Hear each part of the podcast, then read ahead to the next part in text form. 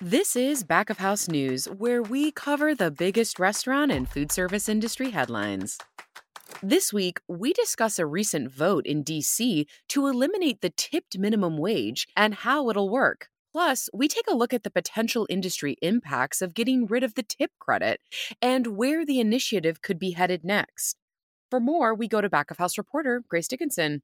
Hi, Grace. As always, welcome back. Thanks, Claudia. Happy to be here. So, on November 8th, the votes came in, and we saw DC voters overwhelmingly approve to eliminate the tipped minimum wage, with ballot initiative 82 racking up over 74% of the vote. So, can you tell us a little bit more about what it means for DC and when this new rule will be rolled out? So, DC will be phasing out the tipped minimum wage across the next five years, so until 2027.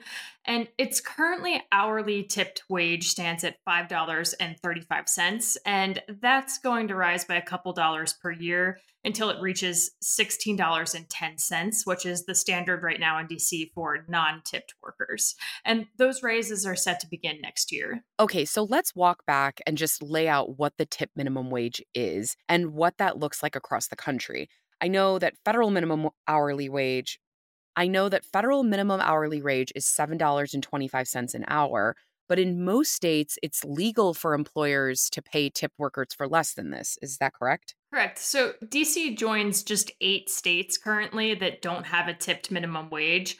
Those are mm-hmm. Alaska, mm-hmm. California, Hawaii, Minnesota, Montana, Nevada, Oregon, and Washington state. But elsewhere, employers can choose to pay tipped workers below that federal minimum, which as you mentioned is 725 an hour. Eh, there are just a few exemptions to that. So, for example, if an employee spends more than 20% of their time engaging in work that doesn't produce tips, these are things like side work, like rolling silverware or refilling condiments, then the employer has to pay the full minimum wage rate.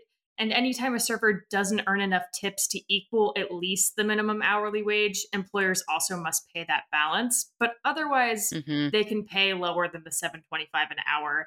And it's this is what we refer to as sub minimum wage. And that rate varies by state, but currently 16 states pay the lowest federal minimum possible, which is just 213 an hour. Okay though, so but to summarize what you're saying, DC made the decision to get rid of its sub minimum wage, and soon employers of tipped workers will actually have to pay more than double the federal minimum wage. So in this decision, voters drew a really clear message it seems that service workers shouldn't have to rely solely on tips to earn a substantial wage. But we know it's an added cost to restaurants, and not everyone agrees on the impact that eliminating tipped wages could have on restaurants. So, talk to us some more about the main concerns you've heard voiced about getting rid of tip credit. There's actually pretty widespread contention around this issue, both among voters and operators, and also industry workers and advocacy, advocacy groups. So, mm-hmm. at the same time that Initiative 82 was passing in DC, voters in Portland, Maine rejected a very similar proposition that would have raised the minimum wage to $18 over the next three years. And that would have been for both tipped and non tipped workers. And leading up to that, there were even news reports about restaurant workers in Portland gathering to protest the initiative. They're among the workers who worry that eliminating the tip credit could actually lead to lower wages and also cause some unintended consequences, for instance, like a shift towards counter service rather than table service. After that initiative passed in DC, we heard from advocacy group the National Restaurant Association. They put out a statement calling the decision, and I quote, a lose lose for restaurant owners, tipped workers, and customers. The NRA believes that eliminating the tip credit could hurt restaurants in a time of economic recovery, and that operators really should have the choice to pick the payroll model that works best for their business. They said, and I quote again tipping provides operators with the financial flexibility to hire more workers and control menu prices. Mm-hmm. How about the supporters of eliminating the tipped minimum wage? What are you hearing from those in favor of the proposition? So, on the other side of the de- debate are those who argue that eliminating that tipped minimum wage is really a needed change and it brings the potential to create a more equitable and sustainable industry. Mm-hmm. One of the biggest supporters and advocates over the years have been, has been One Fair Wage, and their members could be found celebrating those results in DC after that vote was called. I spoke with One Fair Wages Alex Marash. He's the director of policy and communications for the organization, and he said that eliminating the eliminating the tipped minimum wage really comes down to economic stability and also basic fairness. So, One Fair Wage has conducted multiple studies on pay equity, and it's they've shown pay gaps among restaurant workers, especially between women of color and white men. And he says that One Fair Wage is really just fighting to make the industry more equitable and sustainable. And he believes the proposition will help to attract more workers back to the industry and that restaurants will simply adapt to this new wage structure. Marash actually compared the policy change to when indoor smoking was eliminated in restaurants, and he noted that at the time, plenty of people thought that a ban on smoking would just destroy the restaurant industry. That's a ban on indoor smoking. But people continue to go out to eat and they're willing to pay for it. And he says, and I quote, it's really about designing a business plan to fit the labor roles that's a normal part of being any business owner or operator. Mm-hmm. You wrote about some restaurant operators who are looking at adapting their business model to cover the cost of the wage increases, as well as some who've already made that change. Talk to us about that. Some operators in DC are already talking about moving to a service charge. So, for example, adding 20% to diners' bills to make up for the increased hourly wages. I did speak with one operator, Kelly Phillips, who actually made that change back in 2020, well before Initiative 82. And it was a result of the demand she was seeing for increased wages that we all saw ignited during the pandemic. Phillips is the founder of DC restaurant group Destination Unknown Restaurants.